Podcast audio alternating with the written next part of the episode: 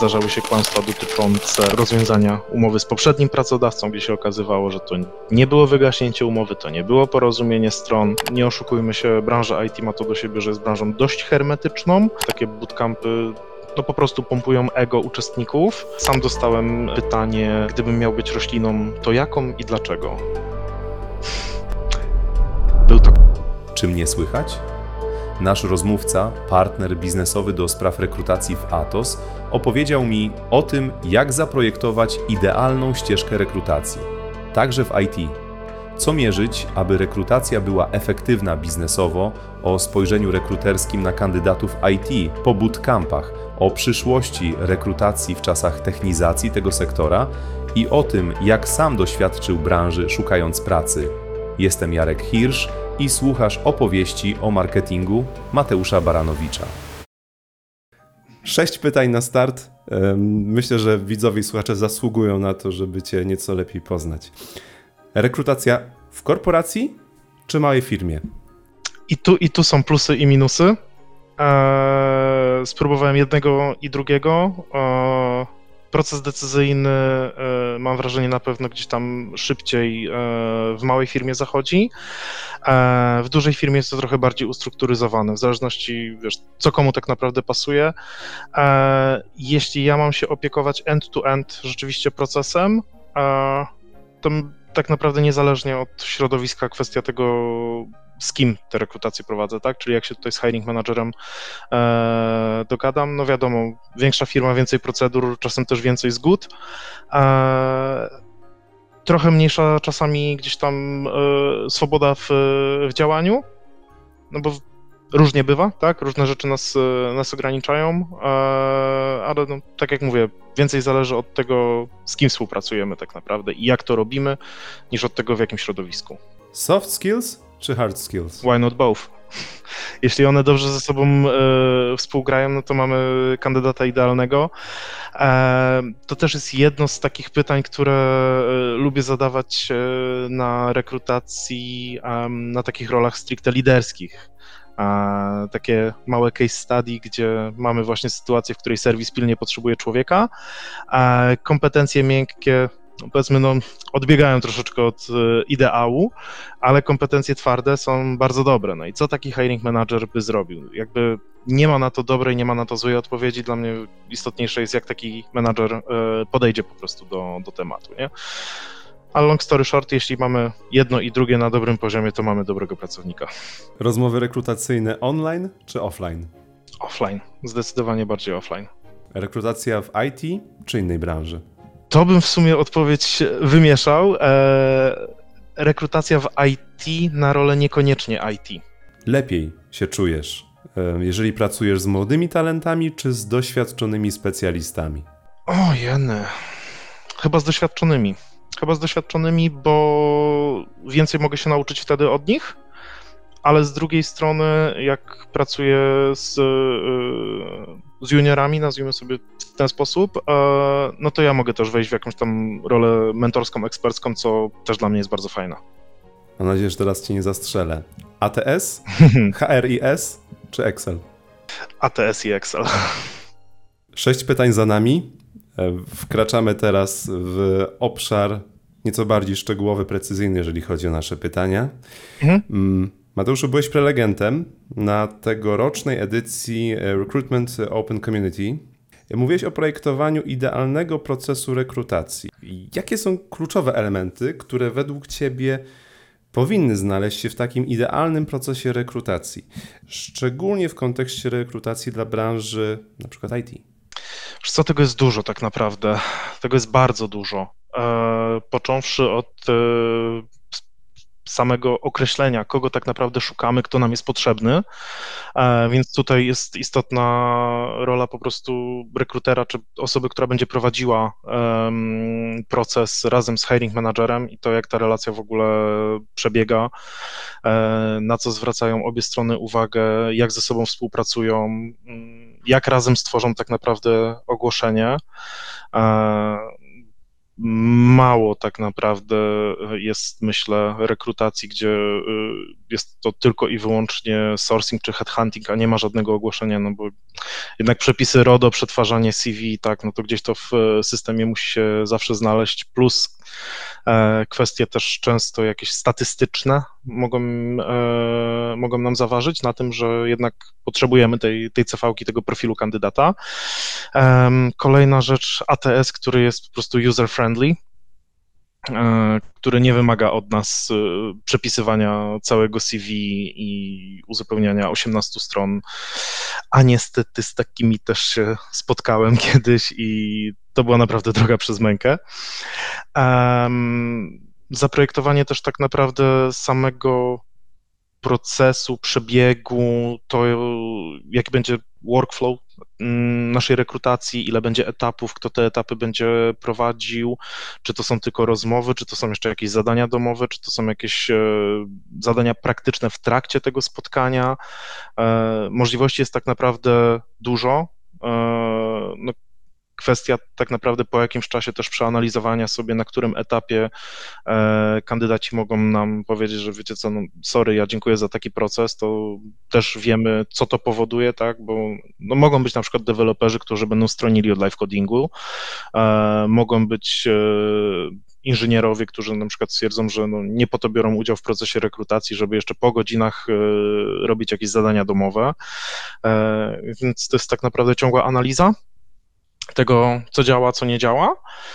E, szybki feedback i to niezależnie tak naprawdę od wyniku rekrutacji, to, to chyba jest najważniejsze tak naprawdę, bo no, nadal niestety jest ten trend, że, że kandydaci nie dostają odpowiedzi.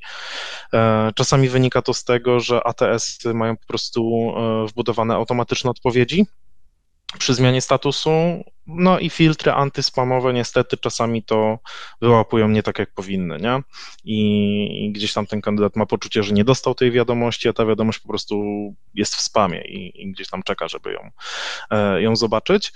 E, kwestia też e, samego ofertowania, jak to wygląda, tak? Czy to jest e, po prostu mail z informacją, gratulujemy, przyszedłeś rekrutację, to są warunki, akceptujesz, nie akceptujesz. Czy to jest jakiś formalny list intencyjny?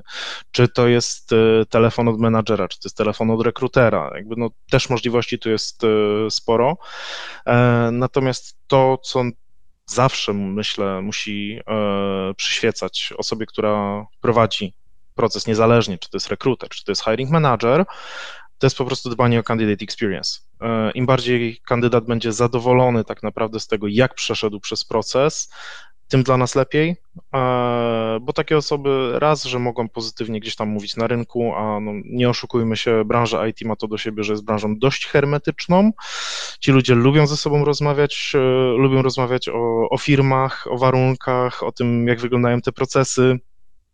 E, o tym, jak byli potraktowani, czego im zabrakło, e, więc no, trzeba po prostu pamiętać o tym, e, żeby do tego kandydata z szacunkiem podchodzić. To jest taka teza, którą koleżanka, która mnie wdrażała w moje obowiązki jako rekrutera IT właśnie, jak mantrę mi to można powiedzieć, wyryła w głowę, że z szacunkiem do kandydata i, i gdzieś tam zawsze z tyłu głowy to mam, jak ten proces prowadzę.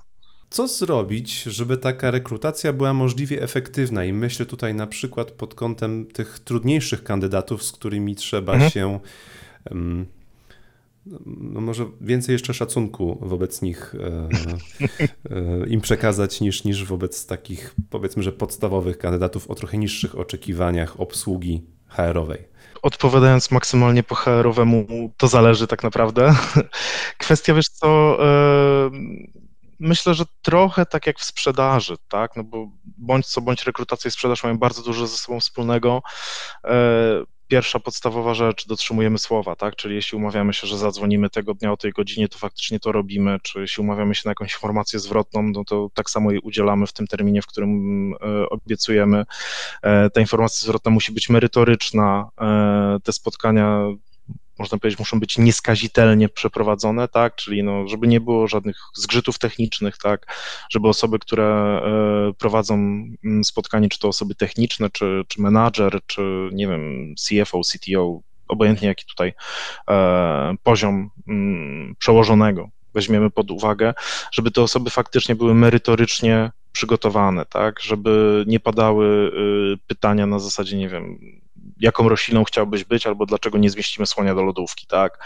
No to są pytania, które w mojej opinii oczywiście y, były modne 20 parę lat temu, w tym momencie nie powinno być dla nich tak naprawdę przestrzeni. Słyszałeś, że one się dalej zdarzają w rekrutacjach? Oczywiście tak.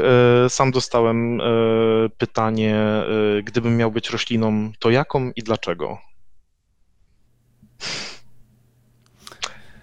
Był to kaktus. No nie dziwię się, e, szczególnie w kontekście takiego pytania. A wracając na te bardziej poważne tory, e, te może tory bardziej liczbowe, o których powiedziałeś na początku naszej rozmowy w kontekście e, analityki rekrutacji i całego procesu rekrutacyjnego. Jakie rodzaje danych według Ciebie są najistotniejsze w ocenie efektywności procesu rekrutacyjnego?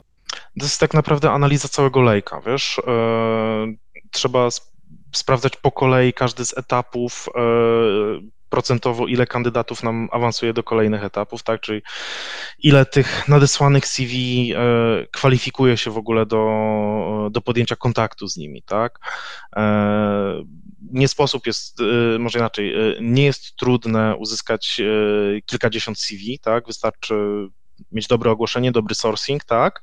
E, I rolę, która powiedzmy jest popularna.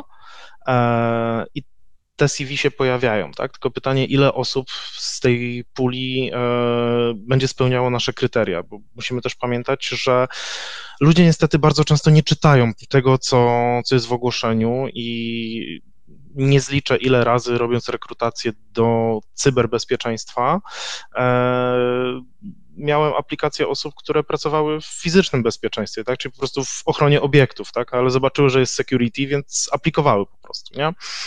E, to jest e, pierwsza rzecz. Druga rzecz, ile tak naprawdę z tych proponowanych osób, które gdzieś tam już ten pierwszy kontakt z nami miały, przechodzi na etap interview. Ile z tego, z tych osób na, z pierwszego interview idzie na drugie interview, jeśli je mamy, tak? Ile osób zaofertujemy, jeśli to jest y, tylko jedna rola do obsadzenia, no to też warto sprawdzić, y, jak długo trwa tak naprawdę. Jeśli to jest y, rola na zasadzie evergreen, że my cały czas szukamy tego samego profilu i, i to są rekrutacje masowe, no to kwestia czasu, myślę, jest tak naprawdę zależna od tego, jak szybko klient może potrzebować tych ludzi też, nie? E, natomiast myślę, że to rzeczywiście to, to awansowanie z, z etapu na, na etap, jak nam konwersuje mm, każde CV po prostu na, na kolejne etapy. E, no i też analiza źródeł rekrutacyjnych, śledzenie tego na bieżąco, czyli ile tak naprawdę z tych CV, które spływają do nas, czy z sourcingu, czy z jakichś portali ogłoszeniowych, czy z naszej strony kariera, czy jeszcze z jakichś innych źródeł, e, sprawdzać po prostu, jak to przekłada się na osoby, które się kwalifikują do interwiu, tak, no bo to to, dla nas są, no może troszeczkę brzydko mówiąc, ale wartościowe CV, tak, które e, mogą zaowocować później rzeczywiście już zatrudnieniem.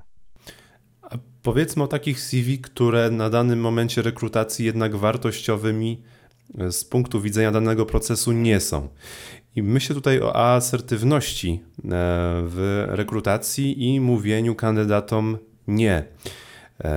Jakie mm, praktyki na bazie Twojego doświadczenia są e, ok wobec e, takich kandydatów, a e, jakimi można sobie spalić nie jeden most? Powiem tak, jeśli aplikuje kandydat, który no, nie spełnia oczekiwań i po samym screeningu CV, już bez tego kontaktu z, z kandydatem, wiemy, że nie będziemy tej osoby procesowali, po prostu kwestia przerzucenia na, na odpowiedni status. ATS zajmie się wtedy feedbackiem. Nieraz, nie dwa zdarzało się, że e, osoby wracały e, z pytaniem dlaczego i potrafili na przykład mi wysłać e, wypunktowane z ogłoszenia mm, kompetencje, które posiadają. No i wtedy kwestia jest tak naprawdę, czy CV jest dobrze napisane, i dopasowane tak naprawdę do tej roli, której szukamy. E, bo może być tak, że rzeczywiście ktoś ma świetne kompetencje e, w danym zakresie, którego poszukujemy, ale nie potrafi tego sprzedać w CVC. I no jak, jak rekruter tak naprawdę ma to wiedzieć, tak? No CV jest y, pierwszym dokumentem, który otrzymujemy. Fajnie jak w mm, formularzu aplikacyjnym na przykład jest miejsce na jakąś krótką wiadomość. No to nawet jeśli to CV nie jest za bardzo dopasowane, e, to zawsze można taki quasi list motywacyjny też zostawić i, i to też jest wtedy, e, myślę, dobrze postrzegane, e, jak kandydat jest w stanie coś więcej o sobie powiedzieć niż e, sama CV-ka. Natomiast jeśli człowiek dopytuje dlaczego, bo uważa na przykład, że, że ma kompetencje, a my na przykład widzimy po tym CV, że nie, no to wtedy merytorycznie udzielamy po prostu feedbacku, tak? I drogi kandydacie, ze względu na to, na to, na to, nie możemy cię zakwalifikować do dalszego etapu. I tyle. I zazwyczaj taki merytoryczny feedback y, wystarczał. Nie kojarzę, żeby zdarzyła się sytuacja, żeby y, kandydat gdzieś tam się ze mną wykłócał, że, że on się nadaje, a, a to my się mylimy. Tylko zazwyczaj było, aha, to w takim razie dziękuję, fajnie, że ktoś w ogóle dał mi znać. Czyli znowu powraca kwestia e, feedbacku. W kontekście metody rekrutacyjnej pozwolę sobie zerknąć. E, znalazłem metodę STAR, czyli Situation, Task, Action, Result. E, I że jest ona popularna w wywiadach behawioralnych. Mm, powiedz mi, czy mógłbyś wyjaśnić, o co w niej chodzi? Sprawdzamy generalnie, jak kandydat w jakiejś konkretnej sytuacji się zachował, co może nam pozwolić też domniemywać, że w podobnej sytuacji w nowym miejscu w jakiś określony sposób się zachowa, czyli nakreślamy e, jakąś sytuację. Przykładowo, mm, przypomnij sobie sytuację, w której e, czułeś bardzo duży stres. E, później mamy task, czyli opisz zadania, których ta sytuacja dotyczyła. Później mamy action, jakie podjąłeś działania, results, jaki był tego skutek, tak? Czyli po prostu odwołujemy się do przeszłości, do doświadczeń kandydata, e, redukujemy wtedy też zagrożenie tego, że człowiek e, może kłamać, bo jakby mówiąc o, o swoich doświadczeniach, swoich e, przeżyciach, e, ludzie mają czasami tendencję rzeczywiście do koloryzowania, ale gdzieś tam fakty są jednak faktami. Mm. I jeśli chodzi o po prostu o rozmowę rekrutacyjną, e, ona, ta metoda pozwala rzeczywiście gdzieś tam fajne wnioski wysnuwać, nie? Na temat tego, jak kandydat e, działał, jak może działać, e, co może być ewentualnie do, do poprawy gdzieś tam w, w jego kompetencjach jeszcze. Powiedziałeś o tym, że ta metoda pozwala mniej więcej zweryfikować to, czy dany kandydat kłamie. Czy takie kłamstwo podczas e, rozmów rekrutacyjnych, czy nawet CV jest częste? Czy jesteś w stanie to jakkolwiek zweryfikować? CV bardzo często. E, najczęściej dotyczy poziom, znajomości, poziomu znajomości języka obcego, co zawsze wychodzi mm, na, na rozmowie. E, nieraz, nie dwa zdarzyło mi się rozmawiać z kandydatami, którzy deklarowali, że mają płynny angielski, że to jest zaawansowany C1, ale finalnie się okazywało, że to jest taki C1, ale mocno zardzewiały i tam może B2 rzeczywiście gdzieś tam mogłoby być. Eee, to jest na pewno ta kwestia. Tak próbuję sobie przypomnieć, czy ktoś ewidentnie w jakimś aspekcie kłamał mi na interwiu, jeśli chodzi o swoje doświadczenia. Tak, ale to jeszcze było e, przed, e, przed branżą IT, przed wewnętrznym działem. Przez rok z małym kawałkiem pracowałem w agencji pracy tymczasowej i tam rekrutowałem pracowników produkcyjnych. Nie raz, nie dwa gdzieś tam się zdarzało, że e, bardzo chętnie mm, przyjmowali ofertę pracy, podpisywali umowę, tak, będziemy, oczywiście, jutro, tak, godzina szósta rano jesteśmy i nie byli i słuch po nich wielokrotnie potrafił zaginąć, e, czy też e, zdarzały się kłamstwa dotyczące mm, rozwiązania umowy z poprzednim pracodawcą, gdzie się okazywało, że to nie było wygaśnięcie umowy, to nie było porozumienie stron, e, tylko to było wypowiedzenie bez świadczenia okresu wypowiedzenia co też no, automatycznie nie wpływało pozytywnie na, na ich wizerunek finalnie. Nie więc tak, no takie rzeczy cały czas myślę gdzieś tam się mogą, e, mogą zdarzać.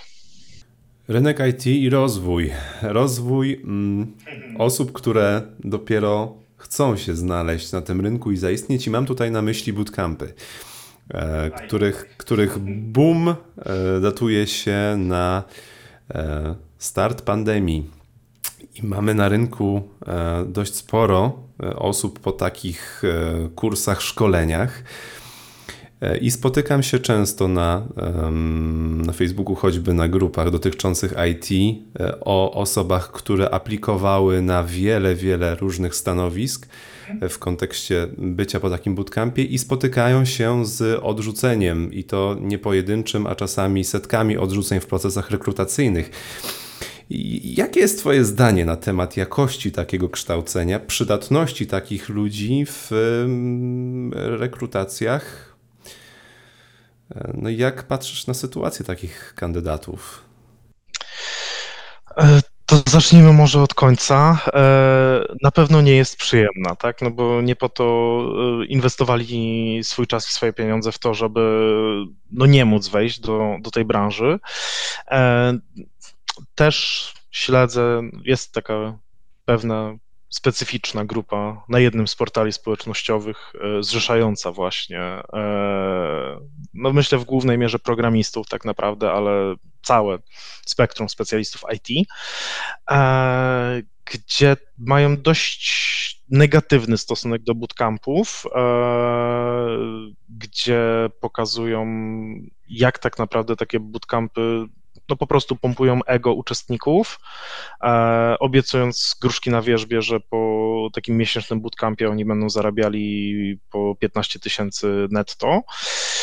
No niekoniecznie. Generalnie z mojej perspektywy bootcamp jest fajny i może dać fajną podstawę starzyście.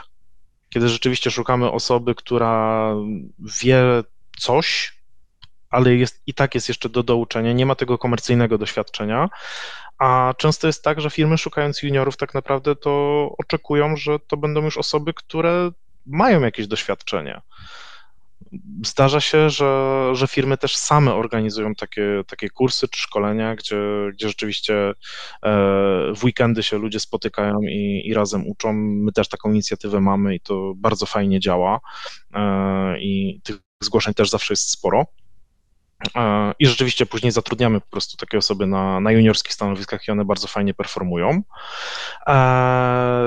Natomiast no, jeśli to nie są osoby wykształcone, można powiedzieć, tak, przez e, firmę, która określa jakiś konkretny próg wejścia, tak, tylko idziesz na przykład kompletnie od zera na taki bootcamp i, i rzeczywiście masz miesięczny czy dwumiesięczny, e, ale nie masz tego doświadczenia, tak? Mm, czy nawet, nie wiem, nie kodujesz sobie czegoś w domu i nie wrzucasz tego na GitHuba, e, nie masz takiego portfolio programistycznego, e, no to niestety szanse na przebicie się są małe. No i druga rzecz, to co też już wspomniałeś, e, jest boom. I tych osób jest po prostu bardzo dużo, i konkurencja na rynku jest ogromna, i wybić się wśród setek, tysięcy osób, które e, przeszły e, przez bootcamp, mają bardzo zbliżony poziom wiedzy i kompetencji e, programistycznych, no nie jest to łatwe. Jakie mechaniki są wykorzystywane, aby najzwyczajniej w świecie odsiewać te CV mniej jakościowe i wybierać te lepsze? Czy to jest faktycznie ręczne otwieranie każdego CV, czy istnieją jakieś systemy, które pomagają w tym procesie? Zakładam, że fajnie można by tutaj AI wykorzystać i, i rzeczywiście zaprogramować sobie bota, który skanowałby po prostu każde CV w poszukiwaniu konkretnych informacji e, i automatycznie nam odsiewał tak, tych kandydatów, którzy nie są dopasowani, nie spełniają naszych, oczekiwań. E, aczkolwiek trochę by trwało, zanim taki bot by się nauczył, no bo każdy inaczej to CV pisze, tak? To może mieć zawsze inny układ, e, to może być CV w PDF-ie, to może być CV w JPEG-u, to może być CV e, w dokumencie Wordowskim, więc jakby tutaj e, dużo pracy by było na pewno, ale myślę, że gdzieś tam to jest taka fajna pieśń przyszłości, że rzeczywiście ta sztuczna inteligencja będzie nam trochę, trochę pomagała i, i ułatwiała aczkolwiek i tak uważam, e, że nawet jeśli byśmy mieli tool, który by nam pomagał w takim przesiewaniu e, cv to i tak ta ostateczna weryfikacja przez rekrutera, czy przez hiring managera, czy przez jedno i drugie jest wskazana, no bo wszyscy wiemy, że e, no, maszyny nie są nieomylne. Myślisz, że technologia z czasem wyprze rekrutację człowiek-człowiek? Mm, wiesz co, to jest temat, nad którym się zastanawiam od jakiegoś czasu, tak naprawdę, jak zaczął się mm, cały boom zapoczątkowany właśnie przez e, ChatGPT. E, w niektórych aspektach może, ale na zasadzie raczej takiej, że pomoże automatyzować po prostu pewne procesy. E, natomiast rekrutacja sama w sobie e, jest działaniem nastawionym na interakcję z drugą osobą. E, I no myślę, że nic tak naprawdę nie zastąpi tego kontaktu z drugim człowiekiem i gdyby jakimś trafem się okazało, że faktycznie boty nas wyprą, to w pewnym momencie może nastąpić zmęczenie materiału, bo no, człowiek chce porozmawiać z człowiekiem. To tak samo jak, nie wiem, dzwonisz na e, infolinię e, i odzywa się bot. No to nie po to dzwonię na infolinię, żeby rozmawiać z maszyną, tylko potrzebuję porozmawiać z człowiekiem, który zrozumie, w czym jest problem i pomoże mi go rozwiązać. Nie? Więc e, raczej, raczej upatruję w sztucznej inteligencji szansy na przyspieszenie trochę pewnych tematów, szansy na usprawnienie procesów, e, może na jakąś zmianę jakościową też w tych procesach, jeśli się da, albo jeśli wpadniemy na, na pomysł, gdzie rzeczywiście możemy to wykorzystać. E, ale trochę jestem sceptyczny, jeśli chodzi o takie całkowite wyparcie. No właśnie, rekrutujesz, ale też nie tak dawno temu sam byłeś rekrutowany. E, I tak z tego, jest. co widziałem, to był e, proces, a może i nawet batalia, jeżeli chodzi o niektóre przypadki. Masz jakieś takie nadrzędne przemyślenie, które mogło też zmienić e, sposób, w jaki ty obecnie patrzysz na rekrutację, a propos sytuacji, w której się znalazłeś? Może nie tyle zmieniło, co jeszcze bardziej utwierdziło mnie w przekonaniu, że ponownie ten feedback jest ważny, i żeby rzeczywiście e, wracać z tą informacją zwrotną do kandydata, niezależnie jaka ona by była. Kwestia terminów, kwestia punktualności, takiej po prostu nazwijmy to zwyczajnej kultury osobistej, tak? To jest coś e, mega ważnego.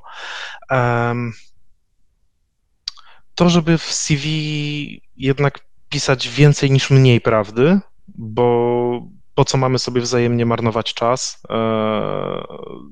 E, pamiętam, zdarzył mi się jeden taki proces, gdzie e, przez 40 minut e, pani roztaczała przede mną wizję świetnej współpracy i faktycznie brzmiało to bardzo dobrze. I na koniec pada pytanie, bo pan jest z Warszawy, tak? Ja mówię, nie, tak jak mam napisane w CV, jestem zbyt goszczy. A to my szukamy osoby z Warszawy czego w ogłoszeniu nie było. Była informacja o możliwości pracy zdalnej. Czy, nie wiem, sytuacja, w której e, w ogłoszeniu jest napisane, że e, pracujemy w systemie hybrydowym. Może problem leżał we mnie, nie wiem. Dla mnie praca hybrydowa to jest okazjonalne pojawianie się w biurze w zależności od potrzeby, tak? E, a niekoniecznie sztywne cztery dni pracy z biura. Więc i takie, e, i takie gdzieś tam krzaczki w tych ogłoszeniach się znajdowały. Powiedziałeś o e, trudnych rekrutacjach, że są jednak stanowiska, które dalej trudno obsadzić. Już pomijam, że w bootcampach można spotkać mnogość e, kandydatów. Natomiast czy byłeś w stanie mi powiedzieć tak na koniec tego 2023 roku, które stanowiska według Ciebie są najcenniejszymi jeżeli chodzi o niedobór kandydatów? Tak patrząc z perspektywy tego, jak się rozwija IT i, i w jakim kierunku to wszystko idzie, e, wszystkie role tak naprawdę związane ze sztuczną inteligencją, wszystkie role związane z rozwiązaniami chmurowymi, wszystkie role związane z cyberbezpieczeństwem, e, to są moim zdaniem takie obszary, gdzie ten rozwój prędko się nie skończy, i to rzeczywiście będzie szło cały czas e, do przodu, bo jakby te technologie, mam wrażenie, najbardziej idą do przodu i też potrzeba ludzi, którzy będą się na tym znali po prostu. Jeśli chodzi o cyberbezpieczeństwo, no sposobów tak naprawdę na kradzież danych, kradzież tożsamości, kradzież pieniędzy skąd, czy inne różnego rodzaju mniej lub bardziej wyrachowane techniki, e, no tego jest po prostu coraz więcej. E, Mateusz, dziękuję Ci bardzo za, za opowieści, za historię i za e, worek wiedzy mm, rekrutersko-zarządczej. Wszystkiego dobrego. Dzięki wzajemnie.